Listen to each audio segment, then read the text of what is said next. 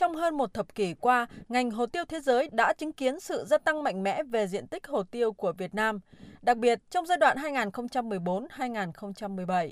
Giá đạt đỉnh gần 230.000 đồng một ký trong giai đoạn này đã đóng góp hàng tỷ đô la vào kim ngạch xuất khẩu của cả nước. Tuy nhiên, khi giá cả giảm dần từ năm 2018 đến tháng 3 năm 2020, cùng với sâu bệnh tấn công đã khiến hồ tiêu Việt Nam gặp khủng hoảng. Diện tích hồ tiêu bị giảm đáng kể từ gần 150.000 hecta vào năm 2018 xuống còn 131.000 hecta hiện nay. Theo bà Hoàng Thị Liên, Chủ tịch Hiệp hội Hồ tiêu Việt Nam, yêu cầu chất lượng của các thị trường nhập khẩu ngày càng khắt khe. Do đó, để đảm bảo được giá trị ngành hàng, nâng cao chất lượng đã trở thành cấp thiết. Điều này cần được sự quan tâm đặc biệt từ ngành nông nghiệp và các tác nhân tham gia chuỗi cung ứng.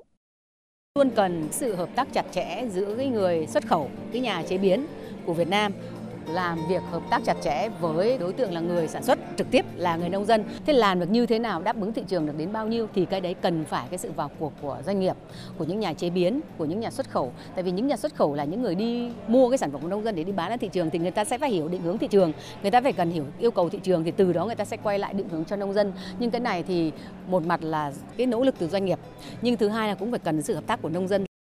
Tại hội nghị, ông Vũ Bá Phú, Cục trưởng Cục Xúc tiến Thương mại Bộ Công Thương cho biết, Việt Nam hiện vẫn là quốc gia sản xuất và xuất khẩu hồ tiêu lớn nhất thế giới. Năm 2022, nước ta xuất khẩu ước đạt 220.000 tấn, chiếm đến 55% tổng sản lượng hồ tiêu trên toàn thế giới. Tuy nhiên, để các sản phẩm tiêu của Việt Nam khẳng định được vị thế của mình trên thị trường thế giới một cách bền vững, ngành hồ tiêu còn rất nhiều việc phải làm.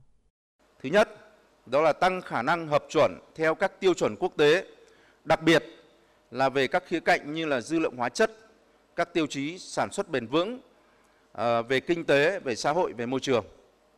Thứ hai, đó là áp dụng các công nghệ quản lý sản xuất, truy xuất và kết nối với khách hàng để thực sự sử dụng được các hệ thống đó cho hoạt động marketing.